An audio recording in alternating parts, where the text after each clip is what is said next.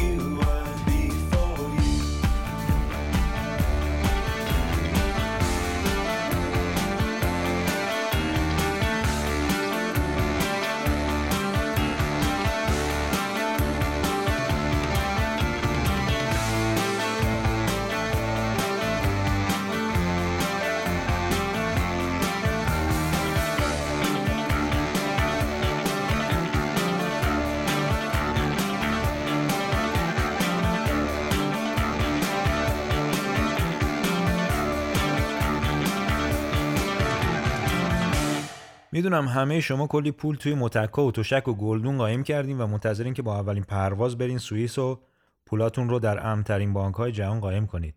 اینکه میگم قایم کنید واقعا بانک های سوئیس پولاتون رو گم و گور می‌کنن. گوش همه ما با عبارت بانک های سوئیس یه جورای آشناس و تقریبا همه می‌دونیم که در کنار شکلات و ساعت و منظره های اعجاب انگیز آلپ بانکداری هم یکی از شاخص های اصلی سوئیس و جزو سرویس های برند این کشور محسوب میشه. بانک با ثروت های رازآلود و خفن اما واقعیت اینه که این تصویر زیبا از بانک ها و سرمایه ها در سوئیس مخصوص مشتریان خاصی هستند. شهروندان عادی هم مثل بقیه شهروندان کشورهای توسعه یافته از خدمات معمولی بانکی بهره مندن. حتی جالبه بدونی که توی سوئیس دستگاه خودپرداز خیلی هم در دسترس نیستن و باعث یه مسیرهایی رو برای پیدا کردنشون پیاده روی کنید. اگر یکی دو تا بانک معروف سوئیس مثل یو و کردیت سوئیس و بانک های استانی رو در نظر نگیریم به جرأت می‌تونیم بگیم که بانکداری سوئیس مدیون بانک هایی هست که مردم عادی اصلا اسمی ازشون نشنیدن. بانک هایی که شعبه و باجه ندارن و بیشتر به صورت دفاتری هستن که احتمالا اگر شما یک ابر سرمایه باشید با وقت قبلی که ممکنه خیلی هم طولانی باشه به ملاقات مدیر بانک برید. این وقت قبلی هم به هر کسی داده نمیشه. یعنی اگر شما روزی همچین تجربه داشته باشین اون روز شما حتما یا نماینده یک کشور هستین یا رئیس یک باند مافیایی یا یک ابر سرمایه‌دار سیاستمدار یا به حال آدم صاحب نامی که چمدونای پولش رو با هواپیما به مقصد سوئیس حمل کرده. هر کدوم از اینها هم که باشید احتمالا به خاطر ترس از شرایط اجتماعی کشورتون مثل جنگ، شورش ها، درگیری های قومی یا هر خطر دیگه که پولتون رو تهدید می‌کنه به سوئیس پناه آوردین. چون سوئیس سالهاست که بیطرفه و احتمالا هیچ کدوم از این درگیری ها متوجه بانک هاش و پول های شما نمیشه. اما این بانک ها یک حاشیه امن دیگه هم دارن و اصلا برای همین معروفن و تونستن کلی ابر سرمایه‌دار رو جذب بکنن و بخش بزرگی از سرمایه های دنیا رو هم تو صندوقاشون قایم بکنن. بله دقیقا قایم بکنن و اون قانون رازداری بانک های سوئیس هست.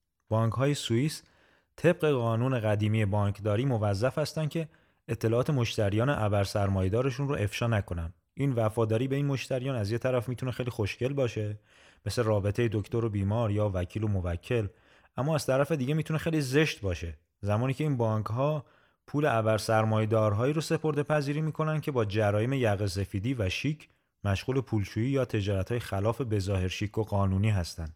حالا چه در کشور خودشون یا کشورهای دیگه. کمترین جرمی که متوجه برخی از این سرمایه‌دارهاست فرار از مالیات در کشوریه که توش کسب درآمد می‌کنن. این اواخر چند تا سیاستمدار اروپایی که سرمایهشون در بانک سوئیس لو رفت با اتهام فرار مالیاتی از سیاست کناری گیری کردن.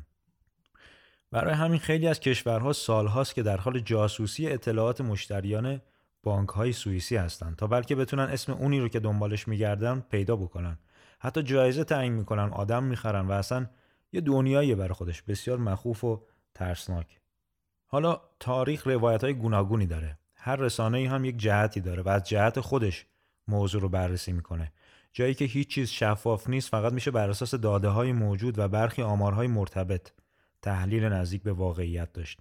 مثلا ما نمی‌دونیم سرمایه‌دارها از چه ملیت هایی هستن رقم سرمایهشون چقدره و اصلا از کی سرمایه گذاری کردن. چون قانون رازداری بانک های سوئیس این اجازه رو نمیده بعضیا معتقدن که این روش اولین بار توسط یهودیان آلمان مورد استفاده قرار گرفت که از ترس هیتلر و نازی ها پولهاشون رو در دهه 1930 و در میان جنگ جهانی دوم به سوئیس بردن و این آغاز ابر سرمایهداری در سوئیس بیطرف هست.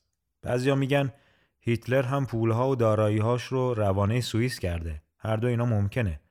اما یک جواب این وسط وجود داره. اونم این که زمانی که آمریکا بعد از پایان جنگ جهانی دوم از بانک‌های سوئیس درخواست کرد که پولهای بلوکه شده آلمان رو برگردونه تا به عنوان خسارت به بازماندگان جنگ پرداخت بشه بانک های سوئیس جواب دادن که این پولها لزوما متعلق به نازی های آلمان نیست که بشه باهاش قرامت پرداخت کرد.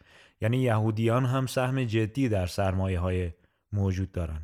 البته ما هم اصلا نمی‌دونیم که هر جا اسم ابر سرمایه دار میاد کنارش نام یهود و سهیونیزم هم هست. حالا بعدها که نظام سرمایهداری خواسته این قانون رازداری که عملا حمایت سرمایهدارهای بینامونشان هست رو بزک بکنه و مثلا انسانی جلوه بده میگه که این قانون برگرفته از روح سوئیسی هست. یعنی شهروندان سوئیس انقدر آدم حسابی هستن که خودشون مالیاتشون رو محاسبه می‌کنن و پرداخت می‌کنن و نیازی به هوچیگری و افشای اطلاعات محرمانه بانکیشون نیست. اما در مقابل ما باید اون کاغذها رو امضا کنیم. چون ما روح سوئیسی نداریم. اونقدر هم آدم حسابی نیستیم که خودمون حواسمون به کارهای خوب و بدمون باشه. ما باید طبق اون 42 بند تعهد بدیم که تمام زار و زندگیمون رو تقدیم نظام سرمایهداری کنیم تا هر ترانزکشنی که اتفاق میفته رو بررسی کنه. حتی اگه اقدس خانم پول سبزی آشی رو بخواد برای کبرا خانم کارت به کارت کنه. همه رو باید بدونه. طبق اون 42 بند که FATF برامون فرستاده جیب های ما باید شیشه ای باشن تا اگر دو تومن برای تروریستا کارت به کارت کردیم مچمون رو بگیرن. بعد ما میگیم حاجی این تروریست نبود. داداشمه سرباز تو پادگان پول لازم بود. تروریست چی؟ میگه نیروی نظامی شما تروریسته. حق ندارید حمایت مالی بکنید. بعدها که دوز روح سوئیسی ما کمتر بشه میگه خودت هم تروریستی. شما کلا تروریستین. همونطور که قبلا هم گفته چون تروریست اونیه که اونا تعریف می‌کنن. یعنی هر کس با ما نیست علیه ماست. و جالبتر اون که نظام سرمایهداری می‌دونه که بخش بزرگی از عمران و سازندگی در ایران توسط بخش نظامی ما انجام میشه که دولتها بارها و بارها به عنوان یار و بال ازشون اسم می‌برن. خواسته های FATF در گام اول 42 بنده؟ که البته ممکنه در گام های بعدی بندهای دیگه هم اضافه بشه چون هیچی معلوم نیست. نه معلومه که روح ما چقدر در سوئیسی شدن پیشرفت می‌کنه و نه معلومه که زور اونها چقدر بیشتر میشه. یعنی گام به گام تمام نقاط ضعف و حفره هامون رو خیلی قانونی در اختیار نظام سرمایهداری بذاریم تا اونا بر اساس این داده های مالی بفهمن و بدونن که چجوری مشکلات معیشتی بیشتری برای خانواده من و شما به وجود بیارن. بفهمن ما به کدوم داروها پول پرداخت می‌کنیم. رو چه چیزایی سرمایه گذاری می‌کنیم؟ به چه مواد خامی نیاز داریم؟ از کجا می‌خریم؟ به کیا میفروشیم؟ یعنی اطلاعاتی که همین دولت ها گاهی برای به دست آوردنش اقدامات جاسوسی پرهزینه انجام میدن رو ما قانونی در اختیارشون بذاریم. بعد کی قرار روح سوئیسی ما رو ارزیابی کنه؟ معلومه کسی که تروریست نباشه و به نظر شما کی تروریست نیست؟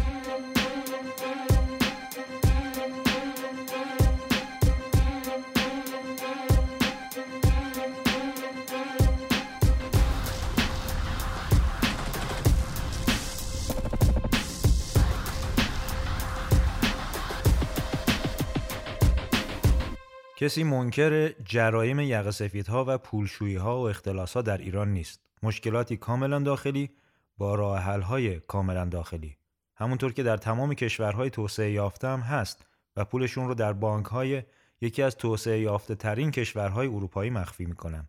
اینکه اگر داخل خونه ما مشکلی هست چقدر نیازه تا ما دم در تریبون بلنگو بذاریم و تمام جزئیات زندگیمون رو در اختیار همسایه هامون بذاریم قضاوت رو می‌ذارم به عهده شما FATF یا به قول فرنگی ها FATF یک کارگروه ویژه اقدام مالی هست که رئیسش مثلا می‌تونه دستیار وزیر خزانهداری آمریکا مارشال بیلینگزلی باشه. به بهانه مبارزه با پولشویی و مبارزه با تروریسم قرار سرشون تو حساب و کتاب های ما باشه. تمام تلاششون رو می‌کنن تا بفهمن ما با کیا بده بستون داریم. از کجا تحریم ها رو دور می‌زنیم تا دیگه راه در روی برامون نمونه. یک فایل صوتی براتون پخش می‌کنم از جلسه کنگره آمریکا بین راجر ویلیامز مارشال بیلینگزلی که ریاست FATF رو در اون زمان بر عهده داره و جان اسمیت بشنویم تا من ترجمهش رو براتون بگم I firmly believe that Iran will continue to develop new ways to work around U.S. and international sanctions to continue their campaign of terror across the globe. So, another question I have is how do we maintain pressure uh, on Iran's leadership and financial institutions, ensuring that the IRGC and related financial entities do not create loopholes to avoid these sanctions?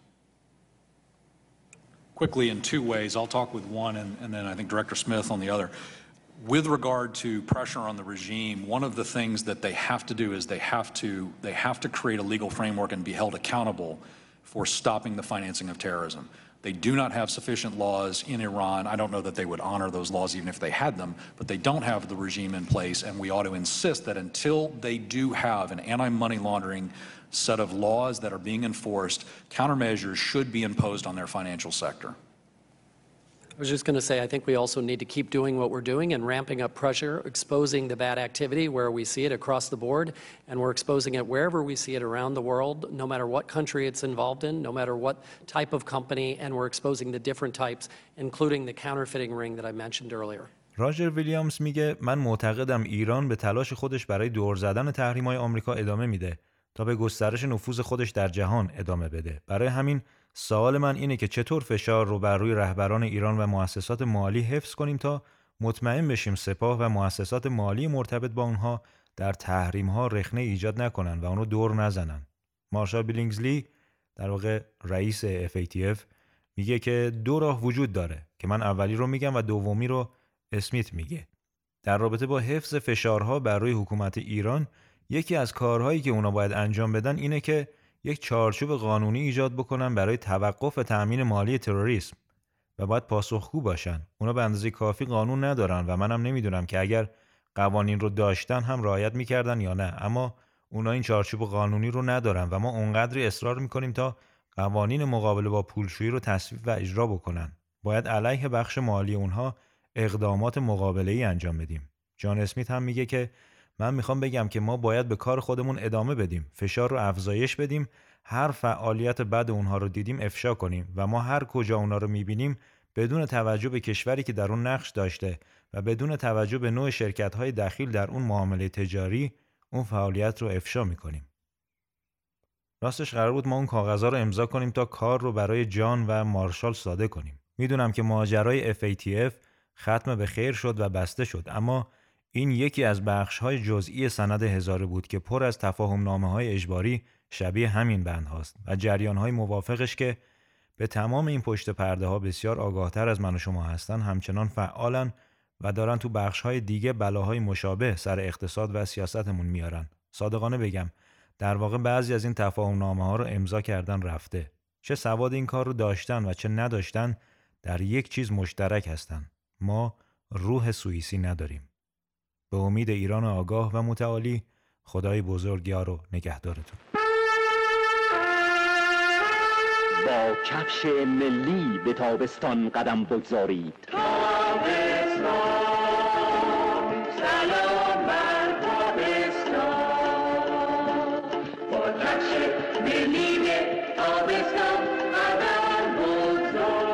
امسال با خورکترین راحتترین و زیباترین مدل های کفش به تابستان قدم بگذارید. با کفش ملی تابستان قدم بگذار. کفش تابستان شما در فروشگاه های کفش ملی.